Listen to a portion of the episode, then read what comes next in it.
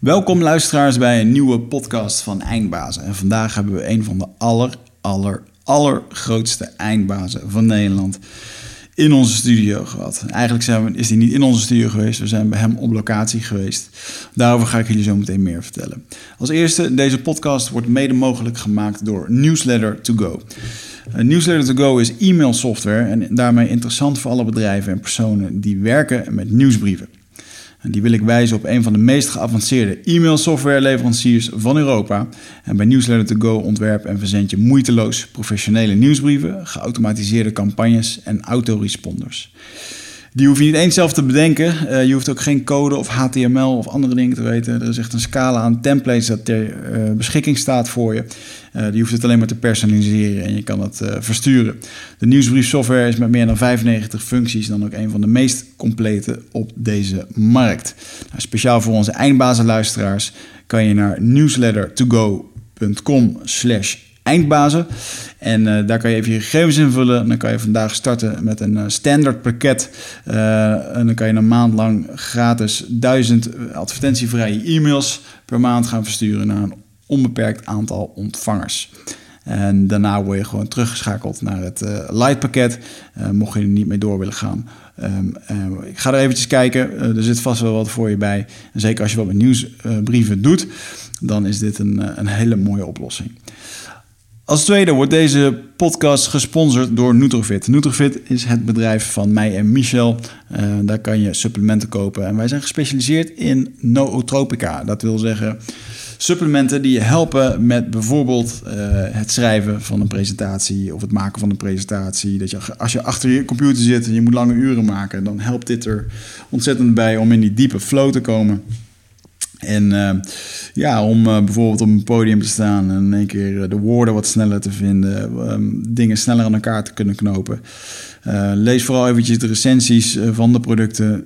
Die zijn er ontzettend veel. We hebben ook een money back guarantee. Dat betekent dat je geen risico loopt. Als je het niet werkt, als je het niet voelt, je vindt het niks, dan mag je het gewoon terugsturen, ook al heb je het gebruikt. En dan krijg je gewoon je geld terug. Dus je loopt daar geen risico mee, want we zijn zodanig overtuigd van deze producten uh, dat ze echt van goede kwaliteit staan. Uh, en als je dit wil en kan aanbieden, ehm, die money back guarantee, ja, dan moet je je producten van goede huizen komen. En wij weten zeker dat dat zo is. Kijk eventjes naar de merken zoals Onnit, Natural, Stacks. Bulletproof, dat zijn allemaal bekende namen in de biohacking wereld. En uh, daar zit vast wel iets voor jullie bij. Als derde, Michel en ik starten een mastermind in september. Dat betekent dat we met tien ondernemers wederom aan de slag gaan aan een nieuw jaar om te bouwen aan jouw onderneming. We zijn in januari met de eerste groep gestart en dat is zodanig succes, succesvol dat we er nog eentje gaan starten. Ken je iemand die met ons wil werken aan zijn onderneming? Iemand die de volgende stap wil maken, die wil groeien? Dan uh, mag hij zich aanmelden bij 12-waves.nl slash masterminds. En uh, daar kan je je aanmelden. Uh, aanmelding betekent niet direct dat je geaccepteerd wordt. Er zit er namelijk een selectie op. We proberen een goede groep te zoeken die met elkaar kan werken een jaar lang. Dan komen we om de zes weken bij elkaar. We gaan doelen stellen, we gaan je accountable houden. En eigenlijk betekent dat dat Michel en ik samen met de tien andere ondernemers, die, die natuurlijk ook voor goede input kunnen zorgen uh, op jouw plannen, op jouw problemen en op jouw uitdagingen. Je hoeft het niet alleen te doen. En wij gaan ervoor zorgen dat je in dat jaar het beste jaar ooit gaat presteren. Met je, on, met je onderneming, maar ook met jezelf. Dat je het beste uit jezelf haalt. Dan, um, nou, dat is misschien wel een mooi 1-2'tje. Um, jullie weten vast nog wel dat ik bezig ben met een, uh, een boek schrijven over mijn tijd bij een Indianenstam. En uh, ik ben daar uh, onlangs, nou ik ben nu, ja, ik ben alweer een tijdje klaar met een schrijverscursus op de schrijversvakschool. En heb ik heel veel geleerd. En ik had eigenlijk een versie geschreven, die heb ik, er is een streep doorheen gegaan. Ik mocht het opnieuw schrijven. En ik ben nu erg goed op weg. Ik, ik heb veel hoofdstukken geschreven. Um, ik heb ook de eerste hoofdstukken, die staan online. Je kunt ondertussen naar mijn uh, website, er komt een pop-up, weergeertmeerman.com en dan kun je de eerste twee hoofdstukken downloaden. En ik hoop het boek in, uh, nou, toch wel in september, augustus, augustus gaat krap worden, maar in september dit jaar hoop ik het af te schrijven. En ehm, dan uh, hoop ik het uh, zo snel mogelijk uit te gaan geven. Dus mocht je daar interesse hebben over hoe uh, ik daar 40 dagen, 6 weken in totaal, bij een Indianenstam heb gezeten. En al mijn avonturen daar. Jullie kennen de podcast. maar dat wordt een fantastisch boek, jongens. Ik vind het zo ontzettend gaaf om, om hier aan te werken en hier aan te schrijven. En wow, ik heb één ding wel afgeleerd, echt geleerd in de afgelopen tijd. En dat schrijven is echt een vak. Dus, ehm, ik, ik, heb heel veel van die internetcursussen gezien van uh, schrijf een boek in 10 dagen of in 30 dagen. Nou ja, in alle eerlijkheid jongens, als je echt gewoon een goed boek wil schrijven en je, je stort daar je hart en je ziel in, dan uh, in mijn opinie um, heb je daar wel meer uh, tijd voor nodig.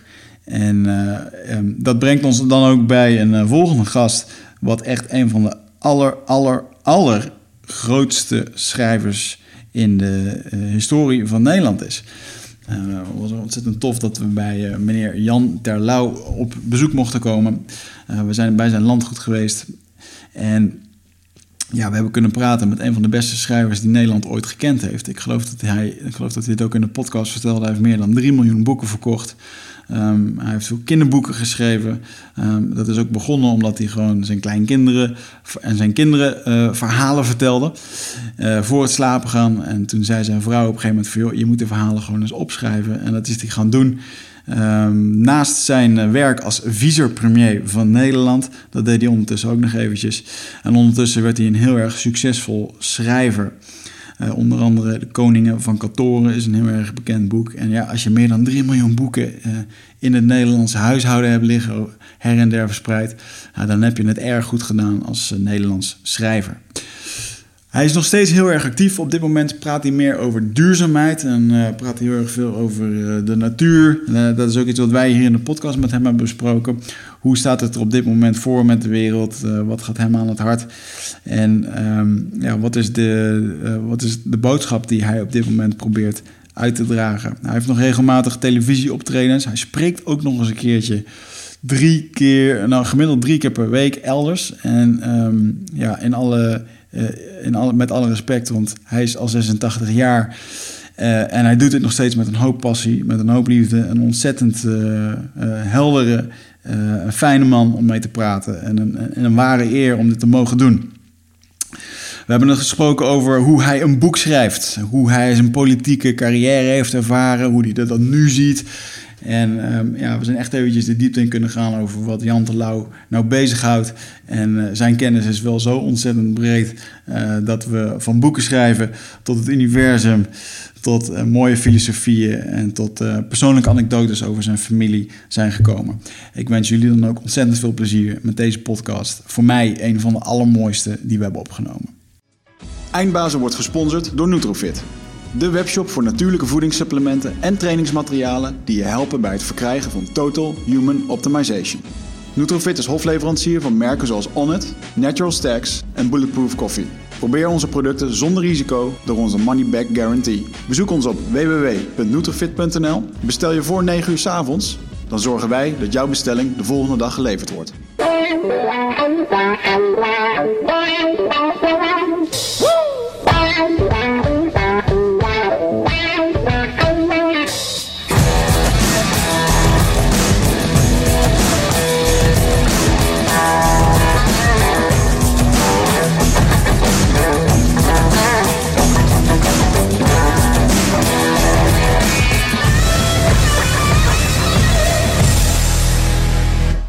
Oké. we zijn begonnen. We zijn begonnen. Het was even opzetten. Uh, en we zijn vandaag bij niemand minder dan Jan Terlouw. Dankjewel dat we hier in het prachtige huis en omgeving een, uh, een podcast mogen opnemen. Zo komen we nog eens ergens. Ja. Uh, wat was jouw gedachte toen je hier aankwam? Ja, jezus, ik kan, ik, dus toen je aankwam rijden. ik wil dit later ook. ja, het is hier echt heel mooi. Ja. U, u bent ontzettend begaan met de natuur en met de wereld. Uh, is dat de reden waarom u hier woont? Lekker in de natuur achteraf? Nee, ik woon hier om verschillende redenen. In de eerste plaats omdat toen ik commissaris van de Koningin in Gelderland werd, ik in Gelderland moest wonen. Ik woonde toen in Parijs en had nog een huis in Amersfoort. Moesten iets vinden in Gelderland. nou, we zijn rond gaan kijken. En ik kon me wel iets veroorloven dankzij mijn lezers. Ik heb nooit meer verdiend dan de Balkenende norm. Ja. Maar door die boeken, jaar in jaar uit, kon ik dat net met wat extra's veroorloven. En dit was te koop. Nou, aangezien ik een dorpsjongen ben, opgegroeid in een dorp op de Veluwe, lagere school in Garderen, uh, wil ik heel graag buiten wonen en weer dieren hebben. Het leven heeft mij altijd in steden gebracht, mijn, mijn loopbaan. Maar nu terug in het dorp en ik kon dit kopen. En kijk, ik woon hier met ontzaglijk veel plezier al 26 jaar. Wauw. Ja, ik kan me voorstellen. En voor de luisteraars, je hebt geen idee. Het is echt een bosrijke omgeving met dieren, met koeien. En de IJsseldijk in de tuin. Ja, ja. Ah, dat is die verhoging. En, en u vertelde net dat u zelf nog de koeien te eten geeft, u verzorgt ze. Ik zorg voor de koeien en de schapen en de kippen, ja. ik heb gelukkig voor het zware werk wel hulp. Ja. En, uh, uh, doet u dat al lang voor die dieren zorgen? Nou, 26 jaar, hè? Zolang ik hier woon. Ook al. Oh, mooi. Ja. Is dat een, een ochtendroutine voor u? Ja. Dat is, s ochtends ga ik altijd eerst even naar de kippen. In de winter ook dan naar de schapen en de koeien. En dan in de loop van de dag nog een keer. Ja. Uh, het is misschien wel leuk om. Uh, u bent een, uh, een bekend schrijver. En vaak staan schrijvers ook wel bekend dat ze bijzondere routines hebben. Zou u, zou u eens uw ochtendroutine willen beschrijven? Mijn ochtendroutine is dat ik als regel wakker word met het nieuws van 8 uur. En na douchen en scheren enzovoort. Dus voor de kippenzorg en verder voor de dieren waar dat nodig is. En dan zit ik meestal, als ik niet weg hoef, de hele ochtend aan mijn bureau mailtjes te beantwoorden of dingen te schrijven. En dan heb ik vaak in de loop van de dag iets anders: een vergadering, een lezing enzovoort. Ja, of een interview. Of een interview. Bent u nog veel uh, op pad met lezingen, sprekingen? Uh, bijna dagelijks. Wauw. Ja. ja. En u bent nog van plan om dat de komende jaren te blijven doen? Ja, dat hangt van mijn krachten af. Ja. Ik moet het vol kunnen houden. En zolang het gaat, uh, vind ik het prettig om te doen. Ja. Mm -hmm. En dat heeft natuurlijk te maken met het ouder worden en het energieniveau. Hoe, hoe ervaart u het ouder worden? volstrekt voorspelbaar. je weet dat dat komt als je, als je gezond blijft, maar je wordt ouder. En dat we zeggen dat alles minder wordt. Je kunt slechter zien, je kunt slechter horen, je hebt minder krachten. Alleen de grijze cellen, dat valt me nog wel mee. Die gaan geloof ik nog niet zo erg hard achteruit. Ja. Maar volgens mij blijft u ze ook wel prikkelen. Door iedere dag te schrijven, dingen te doen. Ik denk dat use it or lose it, dat dat een zinvolle uitspraak is. Denk ik Dingen wel, die je niet ja. meer gebruikt, dat gaat achteruit. Dat geldt voor je autoraampje als je het nooit open doet. Maar dat geldt denk ik ook voor je fantasie en, en, en voor je werkkracht. Ja. ja. ja. Heeft u nog steeds heel veel fantasie? Ik mag niet mopperen, geloof ik. Maar ik heb het ook wel heel erg geoefend hoor in mijn leven. Ik heb, we hebben vier kinderen. En ik heb die kinderen, toen ze klein waren, tien jaar lang iedere avond een verhaal verteld. Verzonnen. Verzonnen. Altijd een nieuw verhaal. Iedere avond. Het was een verworven recht. Nou, dan merk je dat je je fantasie oefent. En dat je zo goed als je kunt oefenen met piano spelen, dat dat ook gaat met je fantasie. En als je, het moet steeds moeilijker worden. De kinderen die worden getrainde luisteraars. En die moeten steeds moeilijker, ingewikkelder verhalen hebben. Ja.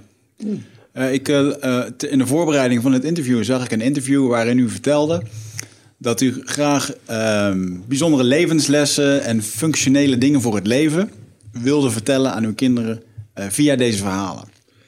Het is een geweldig middel in de opvoeding, het verhaal. Mm -hmm. Want als je een kind iets duidelijk wilt maken, bijvoorbeeld je mag iets niet doen, je kunt zeggen dat mag je niet doen, ja. Dan gaat het kind afwegen de lol van het weldoen en het vervelende van eventueel straf. Als je zegt, ik ga het kind helemaal geen straf geven, ik ga erover praten. En dat introduceer ik met een verhaal. Mm -hmm. mm. Iedereen is geïnteresseerd in een verhaal. Ik zeg vaak tegen een grote zaal, vertel, begin even een verhaaltje te vertellen. Het wordt meteen doodstil. Ja. Professoren en kinderen van vier, het maakt niet uit. Ja. Het verhaal is zo sterk. Het is zo'n ongelooflijk communicatiemiddel. Daar valt iedere PowerPoint bij in het niet. Zelfs muziek haalt er niet bij. Bij de kracht van het verhaal. Ja. Als het gaat om communicatie. Hoe denkt u dat dat komt? Ja, we zijn geïnteresseerd in onszelf. En ieder verhaal gaat over mensen, zelfs als het over dieren gaat. En dat, dat wil je weten. Hoe dat gaat met zo'n mens of met zo'n. Ik weet niet wat het is, maar het is ontzettend sterk. Ja. Als het goed verteld wordt. Ja. En eh, wat ik me nou heel erg afvroeg is dat in de politiek waar u bedreven bent geweest, ehm, daar is niet altijd evenveel ruimte voor fantasie. En, en creatief, nou, creativiteit misschien wel. Zijn uw kinderboeken een uiting geweest van de fantasie die u niet kwijt kon in de politiek? Eh, Nee, de, de boeken die ik voor de jeugd heb geschreven, het is over grote deel. Ik heb heel weinig voor kleine kinderen geschreven, eigenlijk niks. Maar wel voor opgroeiende jeugd. En ik ging dat tegelijk doen met in de politiek gaan. Daarvoor was ik. Ik heb en natuurkunde gestudeerd. Ja. Ik heb 13 jaar kernfusieonderzoek gedaan. En toen ben ik tegelijk gaan schrijven voor de jeugd en in de politiek gegaan.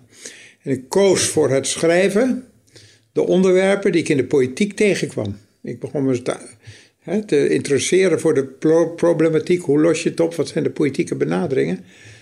En je kunt me in je boeken dat aan een opgroeiende jeugd ook kwijt. Als je zegt, luister, je bent op weg naar volwassenheid en dat is naar burgerschap. Naar de verantwoordelijkheid van de staatsburger. Dan kom je problemen tegen. Kinderboeken vroeger, die nog, plachten nog alles te zijn. Nou, jij bent een kind en als je nou maar heel goed oppast, word je net zo goed als wij volwassenen. Nu ben je nog een stout kind. Ja, het is omgekeerd. Je bent een kind met fantasie en met mogelijkheden. En je bent op weg naar staatsburgerschap, waar je allemaal verkeerde dingen gaat doen. Dat blijkt gewoon. Ja. Nou, laat ik dus een ander boek schrijven en zeggen: Dit is een probleem. Het is niet een leerboek. In een leerboek zeg je: Dit is het probleem en dit is de oplossing. Dit is de vraag en dat is het antwoord. In een roman zeg je: Dit is een probleem en ik benader het van verschillende kanten en denk erover na. Dat heb ik geprobeerd te doen in boeken voor de jeugd. ja. En dan heel vaak maatschappelijke problemen. Met succes. Ik mag niet mopperen. Ouders vonden het wel fijn. Het is een beetje moralistisch, zeiden ze soms.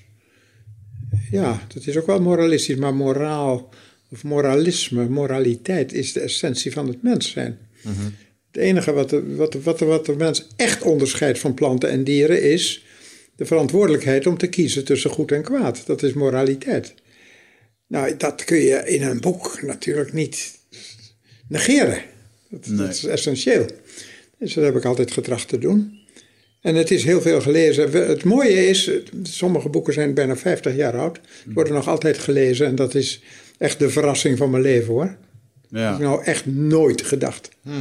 Natuurkundige, wiskundige, Ja. Ja. politicus, ja, schrijver. Ja, het is gebeurd. Hoe, hoe- Dankzij mijn vrouw, die dat echt eh, uit me getrokken heeft. Die heeft u gedwongen. Zo van, ga nou maar zitten. Ja, en die heeft dan e- eindeloos, steeds indringender gezegd... Schrijf op, die verhalen worden steeds beter. Ze gaat er weer in het raam uit, zonde. Dus, Ja. Maar uiteindelijk gaan doen. Zijn, daar de, zijn in de verhalen die u daar vertelde, is daar de basis gelegd voor de verhalen die een stukje verderop in de boeken naar boven zijn gekomen? Zo'n soort van de templates voor, voor wat, wat u dacht dat een goed verhaal maakte? Nee, ach, als je iedere avond een verhaal vertelt, 365 per jaar, dat zijn er zo ontzettend veel. En als ik dan een boek, later een boek ging schrijven, dan wat, wat op dat moment aan de orde was. Ja. Had- Heeft u een bepaald eh, schrijversproces? Hoe schrijft u een boek? Heeft u daar een eh, Dat is methode heel voor? eigenaardig. Ik denk er nauwelijks over na. Ik bedoel, over het verhaal, over de structuur.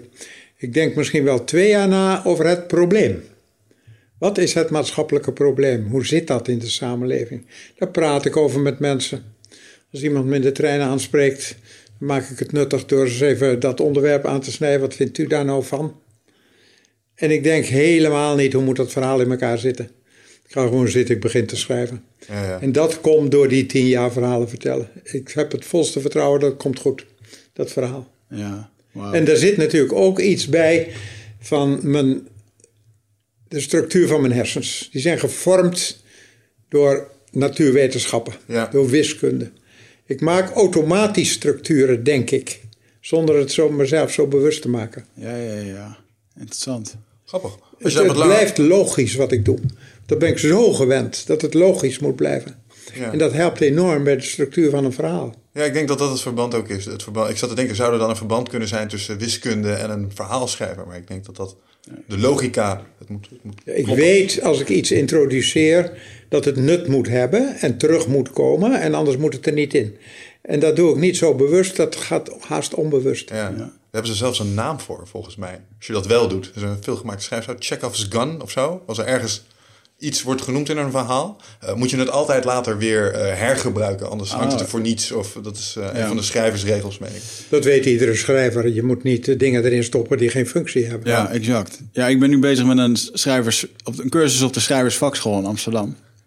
En daar krijg je dit soort eh Dingen. les ook. Ja. Ja. Ja. er moet geen onzin in staan wat, wat er niet in hoort. Nou, dat heb ik dus nooit geleerd, maar dat gaat automatisch. Ja. En, en begint u dan gewoon bij hoofdstuk 1 en u eindigt bij 10? Of gaat u Ja. kriskras door elkaar? Ik, ik denk van tevoren, dit worden 250 bladzijden.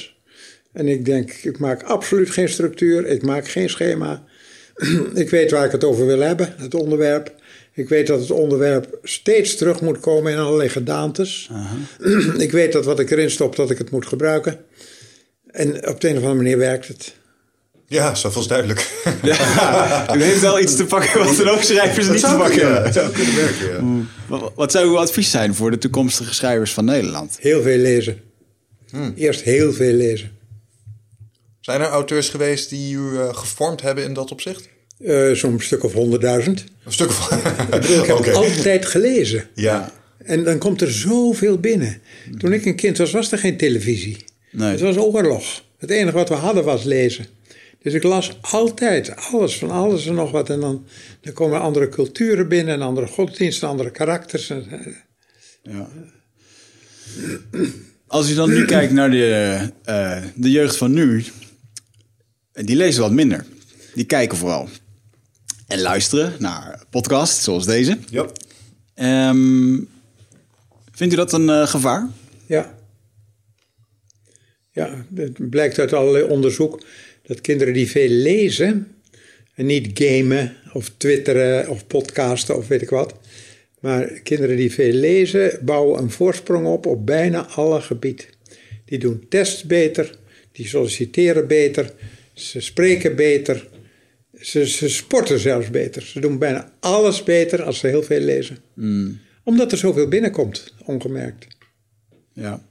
Ja, ik denk wel dat ehm, de verbeelding ook veel meer geprikkeld wordt. Op het moment dat we lezen, dan kunnen we onze eigen verbeelding gebruiken. Onze eigen fantasie wordt geprikkeld. Onze eigen ideeënbus. Ja. Terwijl ehm, een van de regels die ik nu leer is eh, show, don't tell. En je, als je iets ziet op televisie, dan vertel je het echt. Er is niks meer aan de fantasie wat daar overgelaten kan worden. Oh, zo. Je? Ja. Je moet een metaal plaatje schilderen. Nou, ja, je moet, iets, je moet eigenlijk de zintuigen prikkelen, zodat men zelf hun eigen beeld erbij kan eh Ja, ik bedenken. zeg tell, don't show. Ah, maak je zelf je verbeelding. Ja, precies. Als je het laat zien, ja. dan is het klaar. Ik, ik merk het ook. Als ik naar de televisie kijk, ik word daar totaal niet moe van. Van een film. Een boek lezen word ik veel vermoeider van. Er is Ja. er veel meer eigen inbreng in. veel meer verbeelding. Veel meer eigen fantasie, Ja. eigen invulling.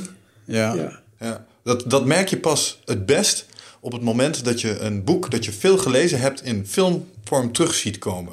Ik had dat met Lord of the Rings. Ik, ik heb Tolkien echt verslonden. Een paar keer gelezen. En toen kwamen de films uit. En ik was er heel blij mee, omdat ik nu wist dat het werk naar een groter publiek zou gaan. Maar tegelijkertijd liep ik de hele tijd aan tegen mijn verschillen van... oh nee, maar zo ziet deze er helemaal niet uit in mijn hoofd. En daar moest ik op schakelen. Het erg is nu, als ik nu de boeken weer zou lezen... kan ik de film niet meer ontzien. En dat vind ik wel eens jammer. ja, dat is. Er zijn meerdere boeken van mij verfilmd. Ja, dat is. Ja, Dat is een vrij griezelig proces hoor. snap ik. Ze gaan met je boek aan de haal. Ja. Bijvoorbeeld Koning van Katoren is op een manier verfilmd die ik helemaal niet herken. Dat is helemaal mijn boek niet, voor mijn gevoel. Ja. Nou ja, goed, ze zegt laat maar. Ik heb de film één keer gezien en nooit meer. En, en hoe, hoe gaat het dan in zijn werk dat u op een gegeven moment... er wordt een aanbod gedaan dat het verfilmd mag worden. Daar dacht u dan op dat moment van... nou, dit, dat zou wel eens wat kunnen worden. Ja, je denkt aanvankelijk, in je naïviteit, nou, ik heb daar inspraak in. Maar dat valt reuze tegen. Hmm. Je, je kunt niet bedingen dat je vetorecht hebt. Want ja, er wordt geld ingestopt en als het eenmaal op onderweg is, dan moet dat klaar. Hè? Ja. Dus alleen ik heb gemerkt, ja, zo, zoveel als oorlogswinter heb ik veel overlegd met de regisseur en dat is heel goed gegaan. Ik ben het niet met alles eens, maar toch een goede film geworden, vind ik. Ja. Eh, Koning van Katoren veel minder, Briefgeheim weer meer, enzovoort. Mm. Eh, en dan zeg je, nou ja, je boek wordt weer meer gekocht in het algemeen. Ja. Ja, dat zou, dat zou ik ook denken. Ja. Van ja, als je nou je werk wil blootstellen aan een groter publiek, is misschien een opstapje. Ja, de, de, de, de oplagers die worden weer groter. Dus toen zeg je, laat maar. En als, als het dan niet mijn film is, dan zeg je, nou ja, het zijn twee dingen, het boek en de film. Ja. Ja. ja, maar ik kan me voorstellen als het ervoor zorgt dat ze de boeken lezen en ze krijgen toch wel weer eh, de kernlessen die je wil uitdragen, zoals het gaat om het anti-extremisme, het zelf kritisch denken. Ehm, nou ja, prima als de film nog iets minder was. Als ze dan vervolgens toch weer worden blootgesteld aan dat proces, dan heb je alsnog gewonnen volgens mij. Ja, de- iedereen moet er maar doen wat hij zelf wil. Ja. Een van, dat, dat is trouwens ook wel echt een van de thema's in uw, eh, in uw boeken. Hè? Het, eh, het, het kritisch denken, het, eh, het, het zelfoplossend vermogen. Ja, ik vind dat het leven de moeite waard is als je dat doet. Ja, Ja, maar waar komt die, waar, komt die specifieke kernles van, vandaan? ja dat zal wel karakter zijn, denk ik, voor Ja. een groot deel. Maar ja, alles speelt een rol. Het feit dat ik ben, dat ik, dat men, de mijn hele kindertijd was het oorlog. De Tweede Wereldoorlog begon toen ik zeven was, eindigde toen ik dertien was. Nou, voor je zevende ben je een kleuter en na je dertiende ben je een adolescent. Dus mijn hele kindertijd was het oorlog. En dat heeft me mede gevormd natuurlijk. Ja, Je weet nooit precies hoe, maar dat heeft het. Onder andere heel kritisch gemaakt. ja.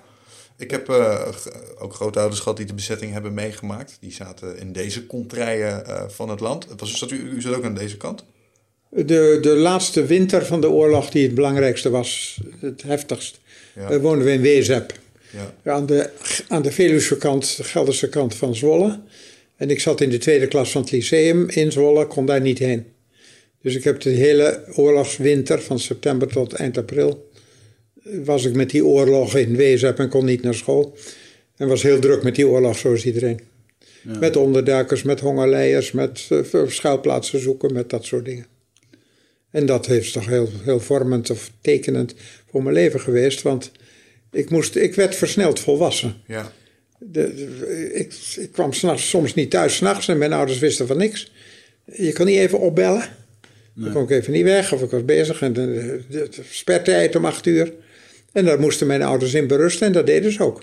Ja. Ze zeiden niet, foei toch? Ze zeiden ook niet, waar was je? Dat, dat ging zo in die tijd. Je kwam van alles tegen wat je niet vertelde thuis. Oh ja, daar zit een Jood kennelijk, niet over praten. En die hebben radio, mag ook niet. Ja. Zo was dat. Ja. En ik werd versneld volwassen, ik kon doen wat ik wou. Eh, Ik, ik was veel sterker dan al die hongerleiers die langskwamen. En dan krijg je ook het gevoel van, ja, de situatie veel meer meester dan jullie. Ja. Arme trekkers, arme hongerleiers, arme onzekeren. En toen werd het vrede. En toen moest ik weer kind worden. Toen moest ik weer naar school, om negen uur thuis, huiswerk maken. En dat zijn hele moeilijke jaren voor me geweest. Als je dan al versneld volwassen bent geworden, dan moet je weer kind worden een paar jaar. Ja. En dat duurde tot mijn zeventiende. En toen kon ik naar Utrecht student. En toen heerlijk weer, ja. weer vrij. Zou daar een verband tussen kunnen zitten? Het weer kind worden en de verhalen vertellen? Ja, ach, ik weet niet, dingen dit hebben zoveel oorzaken. Hè? Ja, dat Zelf veel lezen, altijd geïnteresseerd geweest in verhalen zelf. Ja. Misschien, ik had jongere broertjes en zusjes die ik verhaaltjes kon vertellen. Was ik zelf de jongste geweest, was misschien weer anders gegaan. Ja. We- weet u nog de dag dat, ehm, eh, dat Nederland ehm, vrij was van oorlog? Weet u die dag nog? Dat u wist van, hé, hey, nu hoef ik me niet meer druk te maken? Of heeft u nooit echt dat gevoel gehad daarna? Oh. Die dag die haal ik, die, die kan ik nog uur voor uur bij wijze van spreken. Dat weet ik nog zo goed. Dat was zo belangrijk. Die laatste dagen.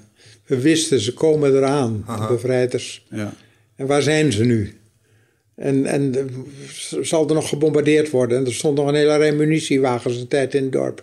En gaan de allieerden daar bommen opgooien. Oh, dat was... Ik heb toen ik in 2014, denk ik, eh, op 4 mei in de Nieuwe Kerk was uitgenodigd om daar de toespraak te houden. Net voor het herdenking op de Dam is er dan in de Nieuwe Kerk. En, nou, dat is nogal wat hoor. Er zit de hele regering en de koning en, uh, en 2 miljoen kijkers op de televisie. Dus dat is No pressure. de beste, beste gebeurtenis. Maar daar heb ik onder andere dit verteld. Wat ik me nog zo goed herinner. We wisten, ze komen eraan, de geallieerden. En op een ochtend, eind april, ik stond in de, in de voortuin van de pastorie. Mijn vader was dominee in Wezep. En ik keek de stationsweg op. En daar kwamen ze aan. Daar kwamen tanks aan. Of, of nee, jeepachtige voertuigen. Het voertuigen die ik niet kende. En daar zaten uniformen. Mannen in uniformen die ik ook niet kende. Een vrolijke baret op. En geen stijve petten. Ik dacht, dat zijn ze. Dit ken ik niet. Na vijf jaar Duitse uniformen. Dit moeten ze zijn, geweldig. En met mijn andere oog zag ik mijn vader uit de pastorie komen. En hij was een hele sportieve man in zijn hart. Maar lichamelijk. hij kon niet schaatsen rijden, hij kon niet zwemmen. Ik had hem nooit hard zien lopen. Hij was een man die schreed. Dominee, in driedelig pak. Hij komt de voordeur uit van de pastorie. Hij ziet ze en hij huppelt. hij huppelt ze tegemoet. had ik al nooit gezien. En in dat huppelen van hem zag ik hoe ontzettend blij die was. Herstel van de rechtsstaat. Ja. Weg van dat gevaar om opgepakt en gefusilleerd te worden. Ja. Zeg maar. Ja, dat soort dingen vergeet je natuurlijk nooit. Nee. Dat, dat, dat, wat u nu zegt, hè, van eh, bang om opgepakt te worden en gefuseerd te worden. Dat is zo'n ver van ons bedshow. Kennen wij niet. Terwijl, nou goed, ik zit hier nu met u over te praten. Relatief gezien, dus het is nog helemaal niet lang geleden. Nou ja, dat is, het is tussen 70 jaar geleden of zoiets. Eh, maar het gebeurde. Wij woonden in Garderen, waar ik op de lagere school was. Nou, dat is vlakbij Putten. Acht kilometer. En je weet wat daar gebeurd is. Hè? Ja, misschien weten jullie het ook niet. In de buurt van Putten is een geallieerde generaal of- is, eh, aangeschoten. En ze hebben alle mannen uit Putten opgepakt. Van jongens vanaf 16 jaar. En naar concentratiekampen gebracht. Er is een handjevol teruggekomen. Ze hebben 100 huizen in brand gestoken. Dat gebeurde. Ja. En hier wil Woeste Hoeven. Ze hebben 125 mannen uit, ook, ook een aanslag. Er was niet eens iemand dood, alleen gewond. Ze hebben 125 gevangenen uitgepakt. Ook jongens van 17 en doodgeschoten. Gebeurde. En dat wisten we natuurlijk. Nou, mijn vader, notabel. Die wist als er hier iets gebeurt. Ze pakken een paar notabelen op en die schieten ze dood. Ja. En dat is, een, eh, dat is angstig leven. Heeft u wel eens de angst gehad dat de dood heel dichtbij kwam? Oh, hij is twee keer is die, moest hij zich melden en is die, moest hij een nacht of twee weg. Dan moest hij graven aan de spoorlijn. En de boerenjongens die hielpen hem dan. Maar dat was doodangstig. Wow. Hè? Ja. Dan weet je gewoon niet of hij de volgende dag terugkomt. Ja. Ja. Hey eindbazenluisteraar, dankjewel dat je zit te luisteren naar deze podcast. Ik onderbreek hem eventjes voor een hele belangrijke boodschap. Of misschien liever gezegd een uitnodiging. Want op 24, 25 en 26 mei dan is er weer een nieuwe editie van Rite of Passage. Dat is mijn retreat voor persoonlijke ontwikkeling. En speciaal voor de mensen die op zoek zijn naar, ja, naar, helderheid. Of dat ze lastig bij hun gevoel kunnen komen. Dat ze moeilijke beslissingen moeten maken. En dat ze zo ontzettend in hun hoofd zitten ja, dat ze er eigenlijk gewoon niet meer goed uitkomen. Of dat ze misschien al heel lang in een, ja, een soort van oud gevoel zitten. Dat ze dat gevoel willen transformeren. Of misschien wil je gewoon een oud stuk achter je laten. Ergens een punt achter zetten. En ja, zoek je misschien heling op iets wat, wat je te lang hebt weggeduwd of, of hebt vermeden. Ja, daarvoor wil ik je uitnodigen op 24, 25 en 26 mei om in een retreat mee te doen waar de inhoud van het programma geheim is. Waar de belofte is dat het oncomfortabel wordt. Want jij begrijpt als geen ander dat als je die volgende stap wilt maken, ja, dan zul je uit de comfortzone moeten komen. En ik garandeer je, laat mij dat proces begeleiden met jou voor drie dagen. En je leven zal daarna nooit meer hetzelfde zijn. Gemiddeld beoordelen de deelnemers het met een 9,2. En daar ben ik ontzettend trots op. Er is ook een money back guarantee. Heb je de drie dagen vol, volbracht en vind je het niks, krijg je gewoon je geld terug. Dus het enige risico wat er is, is dat je gelukkiger kan worden. Ik zie je Bride of Passage. Ga naar wichertmeerman.nl en klik op Retreat. Ja, ik hoorde laatst iets, iets schrijnends en ik ben benieuwd hoe u daarover denkt. Ehm, er zijn nu eh, sommige mensen, als je ze als je bevraagt over de Holocaust en de Tweede Wereldoorlog, het ebt een beetje weg uit het geheugen, las ik laatst ergens. En dan denk ik wel eens, als je het nou hebt over, over de jeugd, en wat heel goed zou zijn, is als bijvoorbeeld uh, mijn neefjes uw boeken straks zouden lezen, omdat voor hun Um, dat gevoel wat wij nog een beetje hebben meegekregen van onze grootouders en om met mensen als u te spreken, wij, wij kennen dat gevoel nog een beetje. Maar ik heb wel het gevoel dat de waardering voor de maatschappij zoals we die nu hebben, ze vinden, het, is een beetje van, het wordt vanzelfsprekend voor ze, omdat ze niet direct in aanraking zijn gekomen met iets als de Tweede Wereldoorlog. -hmm. Ik was vorige week bij een evenement waarbij een jonge man, 25 of zo, een column voorlas. En ik keek ervan op hoe pessimistisch hij had het erover, over de ik-cultuur en over dat we de waarheid niet meer willen kennen en, en dat alles om geld gaat. Een hele pessimistische column. Mm. Ik dacht, jongen, jongen, je woont in een van de beste landen van de wereld. Mm. En je hebt geen oorlog meegemaakt. Ja, het is lang geleden. En zo is dat. Ja. En dat was toen anders. En toch voelt hij het echt zo. Heeft, u daar, heeft u daar wel eens moeite mee? Dat die jongen die dat nou bijvoorbeeld voorlas, die, die beleeft dat wel echt zo. Dus... Nee, ik begrijp dat heel goed. Het is zo lang geleden. Toen ik acht jaar was, voor de oorlog, toen vertelden mijn ouders over de Eerste Wereldoorlog. Die was zo kort geleden toen. Dat was maar twintig jaar geleden. Nu is het 70 jaar geleden. Ja, natuurlijk is het weggeëpt. Gelukkig is het weggeëpt. Ja. ja. niet iedereen leeft met een oorlog, maar wat wat denk ik ontzaglijk goed is om te bedenken. In een oorlog, als de wet wegvalt, dan vallen mensen terug naar een gedrag wat 3000 jaar geleden niet anders was. Mhm. Lees maar Thucydides of lees het Oude Testament. Dan zie je, we zijn niet veranderd. Ze zijn even hebzuchtig en genereus, even laf en moedig. Even. Mensen zijn niet veranderd. Maar wat veranderd is, is de publieke moraal. Mhm. Die is fantastisch verbeterd. Mm. 400 jaar geleden vond iedere godsdienst slavernij nog doodgewoon. Ja. Zo kort geleden. 400 jaar geleden vond het doodgewoon dat de overheid iemand die verdacht werd martelde tot die bekende. Overheid. Ja. Mhm. Mocht je met dieren doen wat je wou. Ja. Publieke moraal. Alleen in onze tijd, zelfs in jullie tijd, is bijvoorbeeld de tolerantie ten opzichte van de homoseksualiteit zo verbeterd. De publieke moraal groeit en groeit als het maar vrede is. Maar zo gauw als de wet wegvalt, het mooiste wat we hebben, de wet. Mhm. Als die wegvalt, dan valt de mens terug naar een gedrag wat van alle tijden is. We hebben zo de gemeenschap nodig, de wet, het samen dingen doen. Dan wordt het beter. Mensen individueel, zonder de samenhang, zonder de kracht van de wet, uh, zijn mensen niks waard. Dus we hebben die structuur nodig om, om voorbij dat primaire punt heen te kunnen. Je hebt de structuur nodig, de samenhang. Het, het wordt je samen onderstrepen in samenleving. Elkaar vertrouwen, dan gaat het van lieverlee beter. Hmm. Terwijl mensen individueel, in oorlogstijden, ieder voor zich, vallen terug.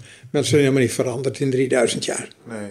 Is, is dat ook niet? Nee, ik denk maar, het ook niet. Nee, mensen zijn niet veranderd. De samenleving is veranderd. De structuur van de samenleving, de wetgeving, dat is versterkt, niet de mensen. Mm -hmm. Dat is mijn vaste overtuiging. Mm. Ik, ik, denk dat, er een, dat je kunt spreken over een, een toename in orde. Maar, maar tegelijkertijd, waar, die meneer die die column over sprak, die ik-cultuur. Uh, dat is natuurlijk wel een ding. Hè? Je ziet een, een samenleving waarbij het individu uh, een steeds hogere positie krijgt. Uh, terwijl ik u hoor zeggen, ja, dat is leuk, maar dat bestaat bij de gratie van dat stukje samenleving. Wat kunnen we verzinnen hier om ervoor te zorgen dat dat een klein beetje bijkantelt? Want ik kan me voorstellen dat het een fase is en een trend misschien. En, en natuurlijk kun je alles wel weer een beetje keren. Maar het is iets waar, waar we misschien iets mee zouden moeten. Hoe zouden we dat kunnen aanpakken? Het, ik heb uh, bij een, een optreden in, bij de Wereld Door... die enige bekendheid heeft gekregen... Mm. Uh, gezegd, het vertrouwen is minder dan het 30 jaar geleden was. En dat is heel ernstig. Dat is echt ernstig, want samen hangt af van vertrouwen. Een samenleving kan alleen maar bestaan bij vertrouwen. En er werkt dan ook helemaal niks zonder vertrouwen. Je kunt je kind niet naar school sturen als je ze niet vertrouwt. Je kunt niet naar een ziekenhuis gaan. Je kunt niet je geld op de bank brengen. Een samenleving zonder vertrouwen, het functioneert niet. En dus moeten we zoveel mogelijk vertrouwen herstellen, want anders krijg je dit soort columns. Ja. En hoe, hoe herstellen we dat vertrouwen? Ja, hoe herstellen we dat? Ja, daar verbind ik de politiek niet meer in. eh. Laat de politiek maar voorop gaan. ja. De politiek ook weer eens wat meer daarover hebben. Over. De politiek lost problemen op. op een hele zakelijke, managerachtige manier. Hmm. De politiek zou er weer moeten, meer over moeten praten. Waarom doe ik dat nou? De basisvraag van, de, van iedere politieke beslissing is uiteindelijk: wat vind ik rechtvaardig? En die vraag hoor ik eigenlijk zo weinig meer stellen, hardop. Ik, ik wil dit zo omdat ik het rechtvaardig vind. En jij vindt wat anders rechtvaardig. En jij nog weer wat anders. Maar onze vraag is dezelfde. Laten we het er eens over hebben. Waarom vinden we dat rechtvaardig? Laten we tot een compromis komen waar dat zichtbaar is. Waarom we dat doen uit rechtvaardigheidsoverwegingen. Ja. Als je dat meer doet, dan heb je meer geloof in de politiek. Hmm. En dan wordt het vertrouwen in de politiek groter.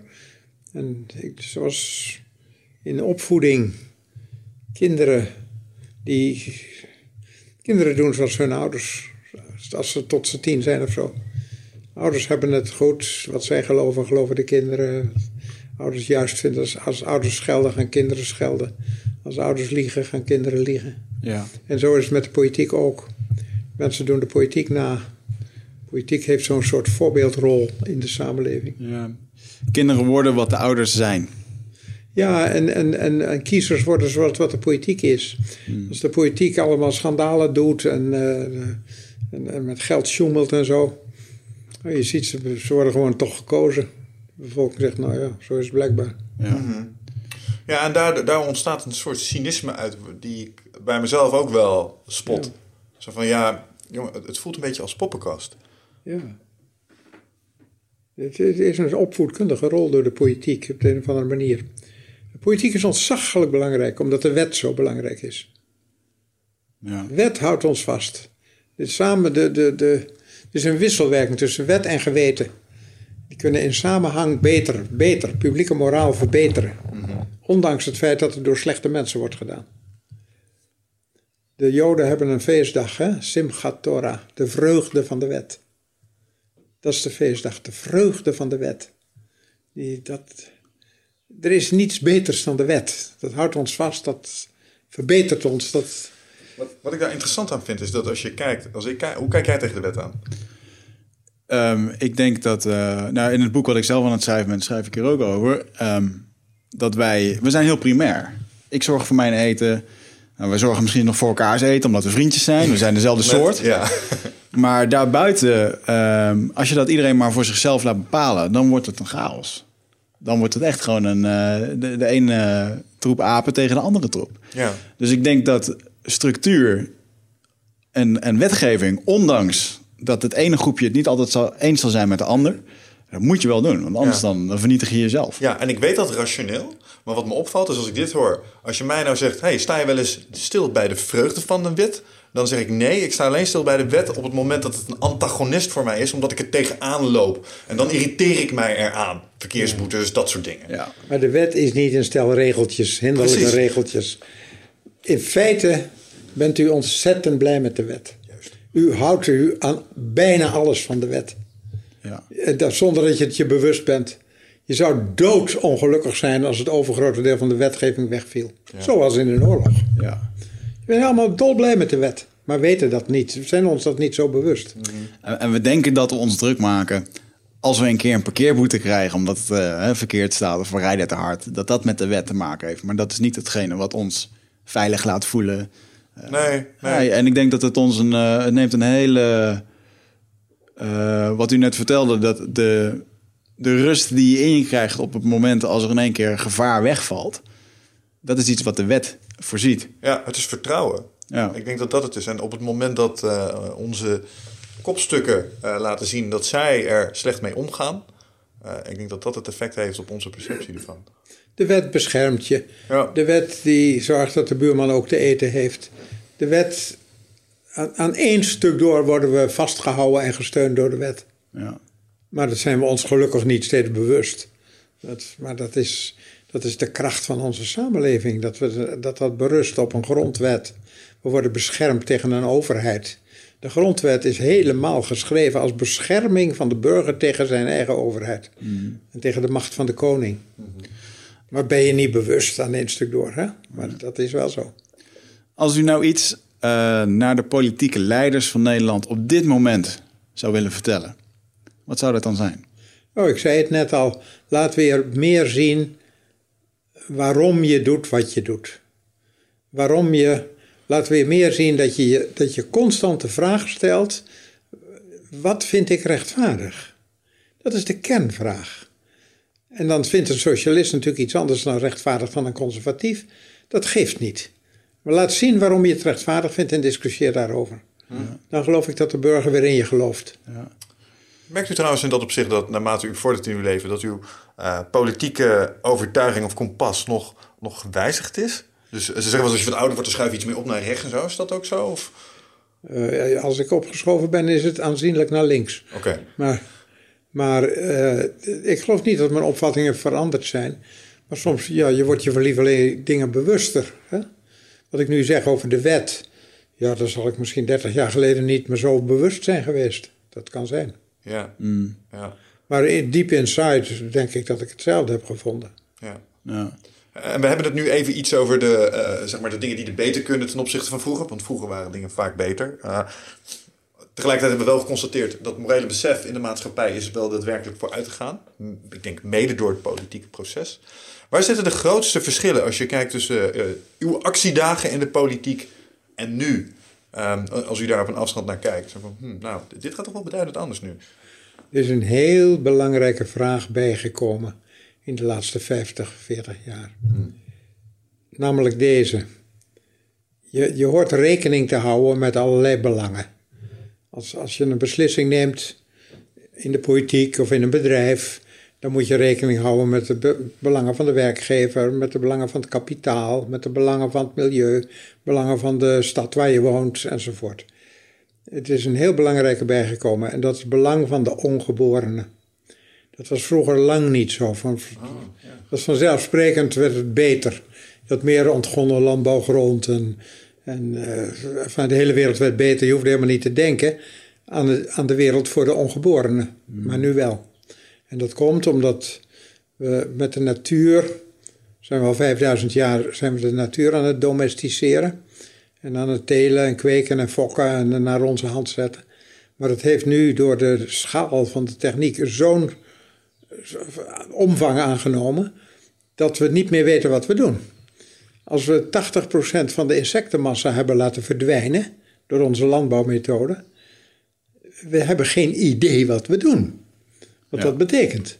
En dat kun je voor allerlei dingen zeggen. Als we de, de oceanen vervuilen met een plastic soep, we weten niet wat we doen. En dat, en dat gaat ons nageslacht, de ongeborenen, die gaan dat merken. Is dat echt zo trouwens? 80% van de insectenpopulatie is, Is eh, verdwenen. In Duitsland en dus in Nederland vast ook. Dat is Je merkt het trouwens hoor, als je, als je met je auto van Frankrijk naar Nederland rijdt. Vroeger zat je vooruit vol vliegjes, maar dat is niet meer zo. Er zitten wel troepen Ja. op, maar geen, geen vliegjes meer. waar, ja. Nee, ze zijn weg. Ja, en dat is het fundament van het ecosysteem. Als dat glijdt, dan eh, glijdt alles. Dat is doodeng. En we, we hebben het laten gebeuren. En, en de, ons nageslacht gaat de tol betalen. Dus die vraag is er essentieel bijgekomen. Ook het belang van degenen die nog niet geboren zijn. Ik heb in een boek wat heet Het hebzuchtgas... heb ik laten eindigen met ondernemers die eindelijk het licht zien... en die bij hun vergaderingen altijd een lege stoel hebben staan. Daar zitten de nog ongeborenen. Daar zit de toekomst. Zodat ze steeds bij hun besluiten... oh ja, zij praten ook mee. En er zijn een aantal jonge, is een aantal jonge vrouwen... en die vindt dat zo mooi... die hebben daar een website voor opgezet... En die bouwen nu stoelen. En er staat op toekomststoel. En ze bereiken al dat bij verschillende, ook grote ondernemingen, die stoel er staat. We gaan er eentje kopen. Ja, Ja. wat cool. We gaan er ook een kopen. Ja, Ga maar, eens, ga maar eens kijken, toekomststoel. af. Zoek Ja. maar eens op Google. Ja, gaan we zeker doen. Mooi initiatief inderdaad. Wauw. Heeft u, eh, u heeft nu ook kleinkinderen? Ik heb twaalf kleinkinderen waarvan meer dan de helft vegetariër is. Wauw. Er- zei hij er trots bij? Ja. En, ja, sorry. zo, eh, veganisme wordt hier, eh, wordt hier eh, aangemoedigd? Nee, hoef ik helemaal niet te doen. Dat bedenken ze zelf. Ja. Aha. Ja. Eh, Eet u zelf nog vlees? Ik eh, ben hier in huis strikte vegetariër. Mhm. Alleen buitenshuis, als er nou een bitterbal langskomt, ja. Vooruit maar weer. Zo durf ik niet te zeggen dat ik nou nooit neem. Maar Ja. Ja. Mooi. En, en, en uw kleinkinderen, die, eh, zijn er kleinkinderen die graag in de, in de voetsporen van opa willen treden? In welk opzicht? Het, het, eh, laat ik het zo zeggen, het publieke gezicht dat de maatschappelijke boodschap wil brengen? Nou, ik had pas... In Deventer was er een, was er een zogenaamde Jan Terlouw-lezing, hebben ze ingesteld. Ik was uitgenodigd om de eerste te houden. Waarom? Ah, oh. En dan ieder jaar, ik mocht ook iemand aanwijzen die het volgend jaar doet. En ik mocht ook een jonge spreker daarbij uitnodigen. En daar heb ik mijn kleindochter Laura uitgenodigd. En die heeft een prachtige toespraak gehouden over duurzaamheid. ah, te gek. Ja. Mooi. En, en zijn er op dit moment nog boeken waar u mee bezig bent? Want ik heb een aantal keer vernomen dat u stopte met schrijven. Toen ging u toch met uw dochter weer eh, aan de haal met de pen. En ehm, is, is er ooit een Jan Terlouw die echt stopt met schrijven? Nee, maar dat heb ik ook nooit gezegd. Alleen er is me een keer gevraagd door een om, in een televisieuitzending over schrijven voor de jeugd. En toen heb ik gezegd, nou, dat weet ik niet of ik dat nog zal doen, want ik ken de jeugd niet meer. Ik, ik weet niet hoe het is om te gamen en te twitteren en constant te telefoneren en zo. Ja. Dus misschien moet ik dat niet doen. Ik weet nog toen ik schreef Zoektocht in Katoren. Een boek van, weet ik veel, 15 jaar geleden of zo. En ik schreef daarin, ze belde Gerard met haar mobieltje. En mijn kleinkind zei, ja, hoe anders? Het, ja, Het is niet voor mij dat zeggen. ja, voor mij moest ik dat er nog even bij zeggen, want Ja. voor mij is dat nieuw. Ja, ik ken ze ook niet meer. Ik, Ja. Maar ik heb nog heel veel geschreven daarna, hoor. Ja. Boekenweek SC van, de, voor, van dit, dit, voorjaar nog. Ik zat gisteren nog eventjes eh, in de Koning van Katoren eh, s- eh, de inhoud te lezen. En waarin het hoofdstuk kwam waar er een, eh, een granaatboom was, waar granaten aan groeiden. Eh, en die jongen die moest dan door eh, voor de ministers die op dat moment de macht hadden jarenlang. Die bepaalden dan dat hij opdrachten moest gaan doen. En een van die dingen was de appels plukken van een granatenboom. Je moet de granaatappelboom vellen. Vellen inderdaad. En, Die moet weg. Maar de, ehm, hoe dat beschreef, of tenminste hoe het er stond geschreven... dat er eerst een paar ministers zijn die zeggen dit en dat mag je niet doen. Vervolgens was er dan een, een boom die echt granaten produceert. En hoe komt dat dan? Omdat er een kruidfabriek een aantal kilometer verderop staat. En door de wind gebeurt dit. En ik moest daar zo om lachen. Het, is, het, is, ja, het, het snijdt wel maatschappelijk hout. En was dat op dat moment ook iets wat u bedacht? Speelde dat, Ik was het actueel Ik iets? vertelde de kinderen een volgverhaal op het klassieke patroon van Heracles. Jongen die koning wil worden en opdrachten moet doen. Mhm. Een klassiek patroon. en ik vertelde de, de ene avond over moest het een draak verslagen worden en dan een tovenaar enzovoort. Toen ging ik dat boek schrijven. En ik was ook net bezig te verdiepen in politieke problemen. Ik dacht nou, ik neem gewoon echte problemen. Maar wel in de vorm van sprookje. Dus wel tovenaars en draken en granaatappelbomen. Maar echte maatschappelijke problemen. Nou, dat heb ik gedaan. En dus gaat er een over eh, dat we niet naar elkaar luisteren. En dan gaat er een over oorlog. En dan gaat er een over het milieu. En dan gaat er een over ecumene. Ja, En dan gaat enzovoort. Echte problemen, maar in sprookjesvorm. grappig inderdaad. K- Komt u nou regelmatig mensen tegen die vroeger heel veel van uw boeken lazen en waar, dat nog, waar bepaalde dingen zo ontzettend bij zijn gebleven? Eh, spreekt u die nog wel eens? Komt u dat regelmatig tegen? Ja, dat wordt dan erg arrogant en opschepperig, maar de werkelijkheid is dat ik ze iedere dag tegenkom. Mensen die zeggen: Ik ben opgegroeid met uw boeken en ik bestook mijn kleinkinderen nu met uw boeken. Nou, ik moet zeggen, ik kreeg echt een nostalgieaanval in de voorbereiding gisteren. Want die kaften, die werden getekend, die doen mij heel erg denken aan mijn basisschooltijd. En dan stonden al die boeken daar bereid. En die kaften die hadden een bepaalde manier van tekenen, Ja. zeg maar. En dan denk ik weer aan die warme middag dat je je, je, je bankje zat te lezen en dat soort dingen. Ja, is voor een boel Nederlanders denk ik toch wel een fundament van de opvoeding eh, geweest. Ja, dat is de verrassing van mijn leven. Werkelijk de verrassing van mijn leven. Ook dat ze nu nog lezen worden, allemaal nog. Terwijl, het, ja, Het is 50 jaar oud, bijna. Hoe, mag ik vragen hoeveel boeken u ondertussen heeft verkocht? Uh, hoeveel ik heb verkocht? Ja, hoeveel boeken in totaal? Oh, ik heb geen idee. Zijn ze eigenlijk vertaald? In Nederland. Uh, ja, hoeveel boeken ik heb geschreven? Nee, verkocht. Verkocht. Hij wil harde nummers weten. 5 miljoen wil hij horen, zoiets. ik, geloof, ik geloof 3 miljoen in Nederland of zoiets. Wauw. En er zijn nog 20, 20 vertalingen minstens, 20 talen. Wauw, oké. Dus ik heb geen idee. En zijn die boeken in het buitenland ook, zijn er landen geweest waar het ook echt een succes was? Of zo? Oh, in Spanje bijvoorbeeld. Ik heb drie keer een, een oorkonde gekregen dat er meer dan 100.000 van een titel verkocht waren. Wauw. Gigantisch. Dan krijg je dus blijkbaar oorkondes, Wiggert. Ja. Dat ga je ook nog krijgen, jongen. Ja, ja, ik ook. Ja. dat, nee, ik heb niks te klagen. Nee, te gek. Spannend verhaal en maatschappelijk thema. Hmm. Doet het blijkbaar goed. En uh, met dat spannende verhaal en uh, uh, echt het storytelling. Als u nu terug in de tijd zou mogen gaan en u zou opnieuw de politiek ingaan. Zou u dan meer storytelling doen? In plaats nee, van zakelijk? je kunt in de politiek ik, ik heb altijd een beetje verhalend gesproken. Dat ligt in mijn aard, hè? ook op congressen en zo. Vaak op een congres met een uh, kleine fabel begonnen of zo.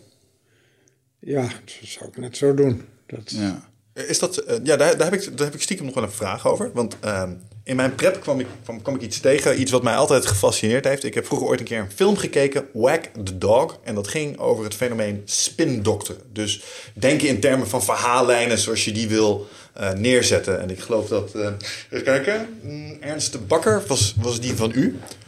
Ik ben toch wel stiekem een klein beetje benieuwd, hoe ziet dat er achter de schermen uit? Daar wordt toch wel een klein beetje over nagedacht, want uw ideale schoonzoon insteek, um, zoals die werd neergezet, hoeveel daarvan is echt uh, strategie? Als je het hebt over verhalen schetsen. Ja, ik heb, er zijn nooit speeches voor me geschreven. Nee. Ik heb het altijd zelf gedaan. Ik heb ook bijna nooit voor een congres reden. Deed het gewoon zelf. Tegenwoordig is dat anders. Er wordt heel veel speechschrijving en zo. En ik had ook als minister en als commissaris van de koningin vaak een probleem mee. Dan schreef een ambtenaar een mooi verhaal. En best goed. En, en dan hield ik hem toch niet. En dat vond ik dan vervelend. Ik heb vele zondag aan gewerkt. Maar ja, dan sta ik voor zo'n zaal. En denk ik, nee, het is aan het publiek. Ik moet, moet het anders zeggen. Ah. En omdat ik zo mijn fantasie niet te wensen overlaat, ja. Mm. Ik heb gisteren in Eindhoven een preek gehouden, een preek voor de leek. Dat is dan zoiets, zo'n remonstrantse kerk. Had ik al lang geleden beloofd, zou ik een keer doen. Dan een liturgie door een dominee en ik de toespraak. Ik had een papiertje met wat aantekeningen. Ik heb er nul keer op gekeken. Mm. Ik heb gewoon uit mijn hoofd gesproken een half uur. Wauw. Ja, dat doe ik dan liever. Ik ben gewend dat. Dus ik ben niet een goed voorbeeld voor dit achter de schermen. Natuurlijk, achter de schermen ben ik wel strategieën.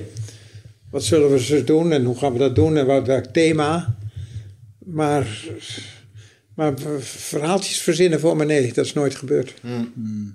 Nee, omdat het zo expliciet bij stond. En ik was stiekem altijd wel een beetje vanuit Hollywood dus geïnteresseerd geraakt in het concept spindokteren. Ja. Dus ik stel mij dan voor dat daar mensen rondlopen die de hele dag niet anders doen dan dat soort dingen verzinnen. Maar dat valt dat, mee, begrijp dat gebeurt ook wel, hoor, tegenwoordig, naar ik hoor. Alleen niet in mijn tijd. Ja. En dat- ja, ik kon het zelf verzinnen.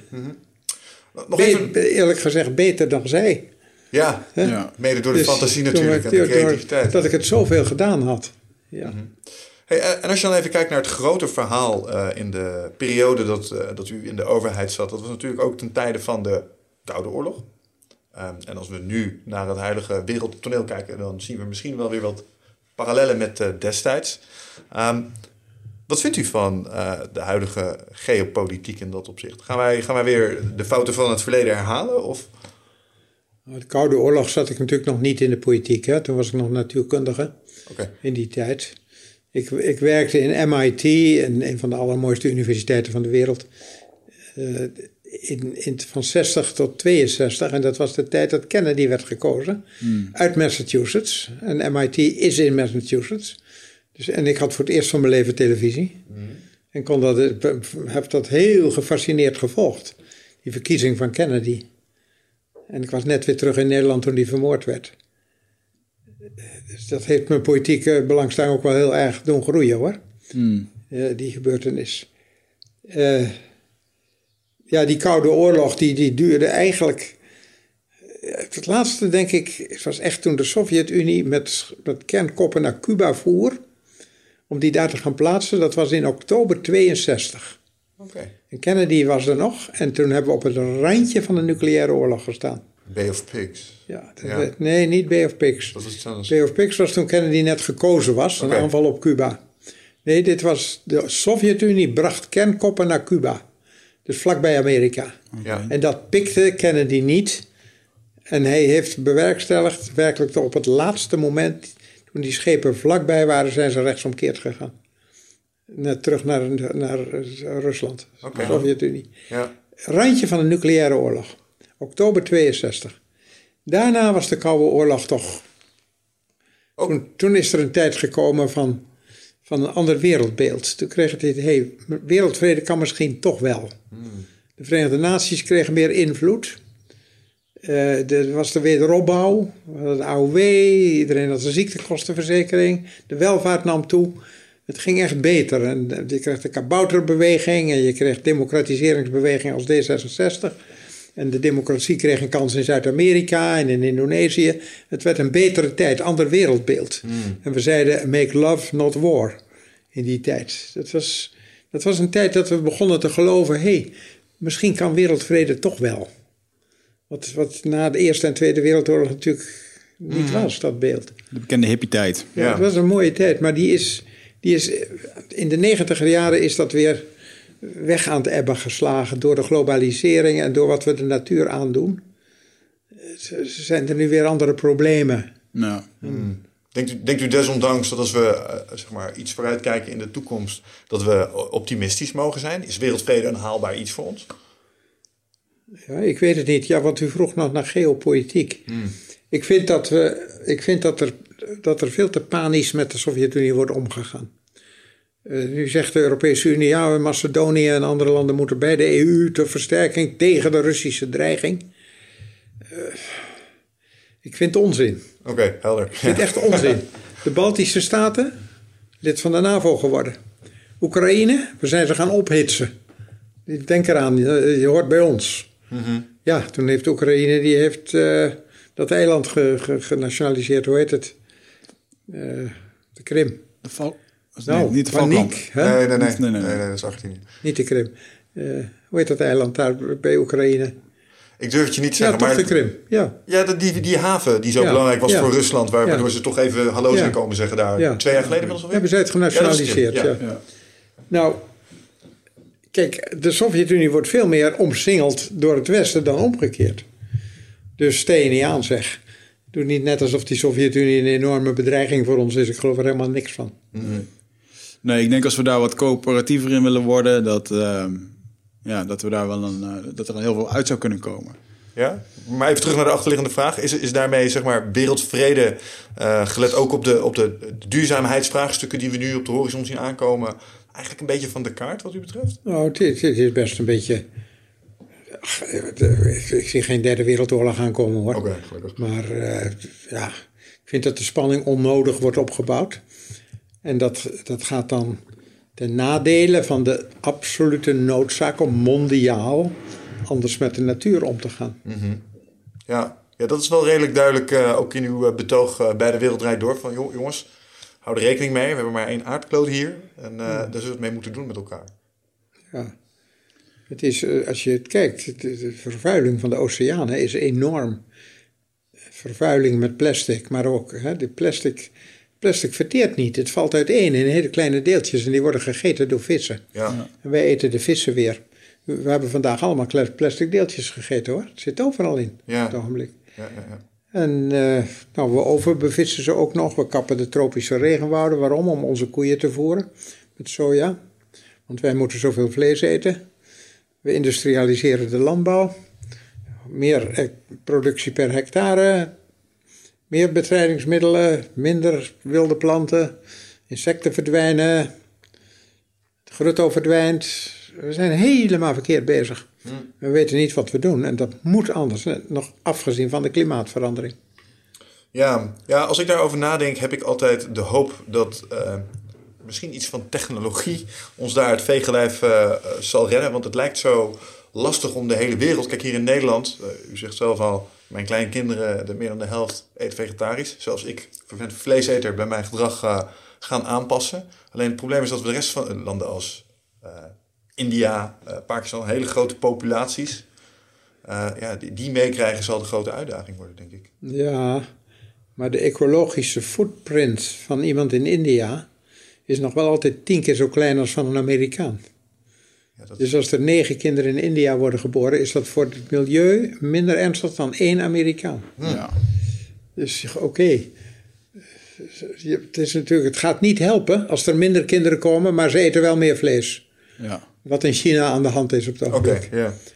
Dus je moet beide doen. Je moet zorgen dat je welvaart brengt, dan komen er minder kinderen. Tegelijkertijd moet je wel zorgen dat er een andere ecologische footprint komt per aardbewoner. Ja. En dat is best een opgave die heel lastig is. Hmm. Als u nu ehm, nog een, uh, een, nieuw leven had waar u zich moet inzetten voor, eh, voor wat dan ook in de wereld, wat zou dan hetgeen zijn waar u achteraan zou gaan? Nu op dit moment mhm. is dat absoluut de, de wijze waarop we met de natuur omgaan. Dat is de grootste bedreiging van de mensheid. Daar ben ik van overtuigd. Maar daar hoef ik niet een nieuw leven voor te hebben. Dat doe ik op hetzelfde ja, moment. Precies. Ja, ja, ja. Mhm. Maar zou er nog een onderdeel zijn waar u specifiek op zou uh, inzoomen? Ik heb bijvoorbeeld, laatst vertelde iemand mij... joh, als je kan, koop bepaalde soorten honing... want dat uh, bevordert ongelooflijk uh, allerlei honingtelers... en dus bijenkorven, want de bijen hebben het ook moeilijk. Um, zijn er nog speciale onderdelen dan waar je misschien op zou inzoomen? Nee, dat doe ik expres niet. Hmm. Ik ben geen deskundige. Dat doe ik niet, want ik, ik, ik kan nog wel van alles beweren over honing of over.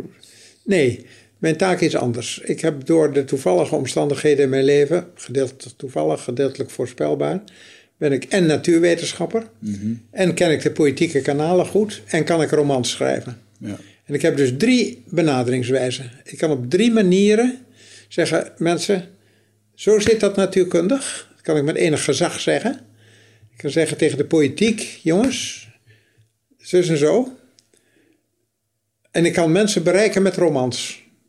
En dan bereik je er nog weer veel meer. Ja. Nou, die drie wegen bewandel ik. En wat ik vooral tegenwoordig heel veel zeg, denk eraan. Politiek neem de leiding. Veel meer dan de politiek nu doet. Mm Regel het, daar ben je voor. Daar ben je voor gekozen. Dat is je verantwoordelijkheid. Maar ik weet ook heel goed dat de politiek het niet kan doen als de mensen niet mee willen. Nee. En dus moeten de mensen het weten. Want als ze het niet weten, zullen ze het niet willen. Dus dat is tegelijkertijd wat ik even hard probeer te doen. tot de mensen het laten doordringen. Mensen, het is oplosbaar. Het kan best. Het hoeft je geen extra geen welvaart, althans niet wezenlijk te kosten.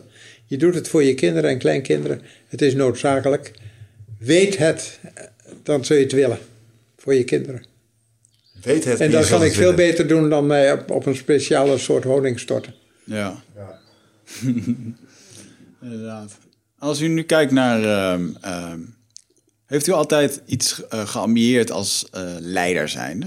Met de leider geweest in de politiek. Uh, u kunt zeggen dat u toch ook wel een leiding. Ik vind dat u een leidinggevende rol heeft met het schrijven van uw boeken.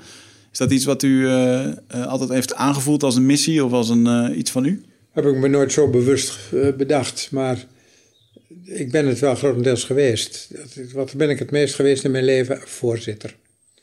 Voorzitter van fracties, voorzitter van gedeputeerde staten, leider van ambtelijke groepen in Parijs.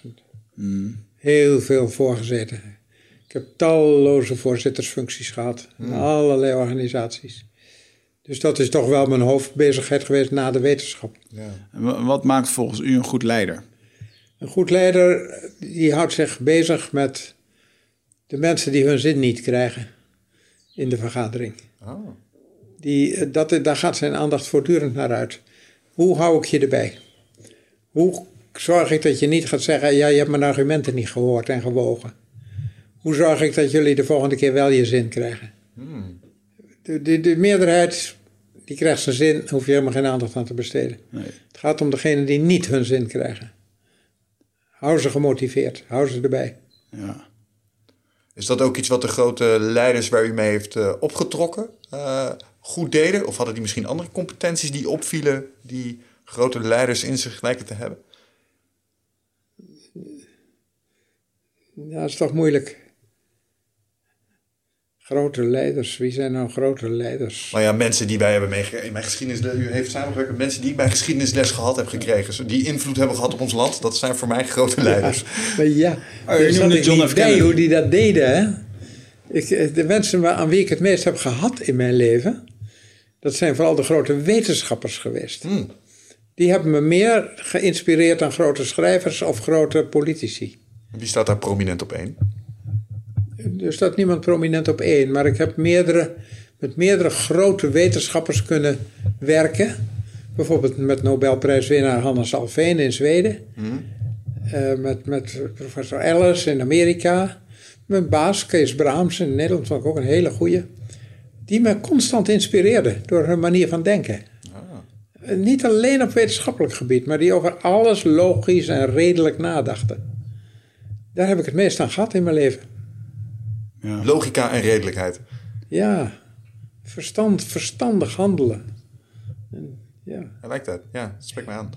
Ja.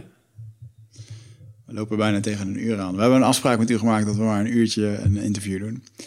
Ik stel voor dat jij nog één vraag stelt en ik nog één vraag. Mm. Rond hem af. Oké. Dat is een goede vraag. Welke dan? Dus ik zou moeten kiezen. Ja. Weet je. Nou, we hebben de belangrijkste eigenlijk uh, wel gehad. Um, ja, het is een beetje een clichévraag, maar ik denk dat het wel een, een belangrijke is. Als ik kijk naar mijn, uh, naar mijn eigen leven. 25-jarige Michel, die had een bepaalde kijk op de wereld. Nu is hij 38 eh, en dan kijkt hij terug en dacht hij... ach, jongen toch, dit wist je nog niet, dat wist je nog niet. Als u nu terugkijkt op uw, op uw leven... Um, wat is iets wat u echt in, in het, het laatste stuk geleerd heeft... waarvan u dacht, joh, had ik dat maar iets eerder geweten?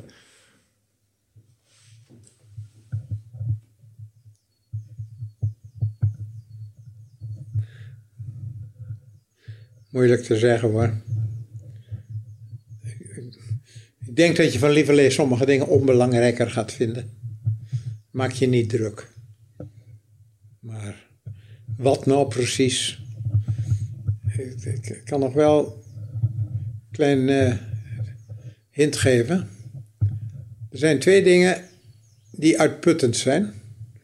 Waar je doodmoe van wordt, die je niet moet doen. Eén is ruzie maken is erg inspannend om ruzie te maken. Kost zoveel energie, ruzie maken. Dus probeer conflicten heel vroeg te herkennen. En zorg dat ze niet groeien. Want dat gaat je zoveel tijd kosten. Dus daar besteed daar tijd aan. Mhm. En het tweede wat ontzaglijk veel tijd kost is nervositeit. Zorg dat je zo min mogelijk nerveus hoeft te zijn, want dat kost inspanning. Hoe kun je dat doen? Door de dingen op orde te hebben. Door goed van tevoren na te denken. Zorg dat je niet overvallen wordt door nervositeit. Van, oh god, dan krijg ik het voor elkaar. Dat scheelt ook een hoop. Ik, ik geloof dat ik in mijn leven heel veel relatief effectieve arbeidsuren heb gehad. Ik heb, ik heb veel kunnen doen. Ik heb van alles en nog wat gedaan. Hè? Niet alleen die functies die ik heb gehad. Maar ik heb ook met de familie speelfilms gemaakt. Uh, om maar eens wat te noemen. Speelfilms met de familie? Gewoon speelfilms, ja. Gewoon gemaakt. Film, leuk. Oh, cool. Allemaal Ja. anderhalf uur film, speelfilm, enig. Wordt nog naar gekeken in de familie. Door, ja, dat snap ik. Van 25 jaar geleden. Dan zien die kinderen zien hun ouders toen ze 25 jaar jonger waren. Ja, ja, ja. Het is ontzettend leuk om te doen. Maar ik heb ook diep zee gedoken. Ik heb ook vliegles gehad. Ik heb ook bergen geklommen. Ik heb ook geskiet. Ik heb heel veel schaatsen gereden. Ik heb heel veel gedaan in mijn leven. Ja. Waarom? Tijd over. Waarom? Geen ruzie, geen nervositeit. Ik ben een soort James Bond, hoor ik. Uh. Ja, georganiseerde James Bond. ik hou ervan om dingen te doen. Ja. Mooi. Ja. Oké, dan ga ik hem afsluiten met de laatste vraag. En dat is, ik, uh, ik heb u vaak over verwondering gehoord. En ik denk dat uh, iedereen houdt zich bezig, of tenminste, Einstein heeft het volgens mij ook gezegd. Op het moment dat we onszelf niet meer kunnen verwonderen, ja, dan, dan is er niks meer om voor te leven. Als u nou s'avonds hier uh, in uw prachtige huis naar buiten kijkt, u kijkt naar de sterren. En is er dan nog iets wat Jan Terlouw, waar hij zich over verwondert? Oh, ik verwonder me over zoveel. En vooral wat u zegt, nou, kijk naar die sterren. Ik zat hier, eh, dat is alweer twintig jaar geleden of zo, met een kleindochter hier buiten. Die was toen twintig. En ik zat wat te mijmeren als natuurkundige over dat heelal. Over de afstanden.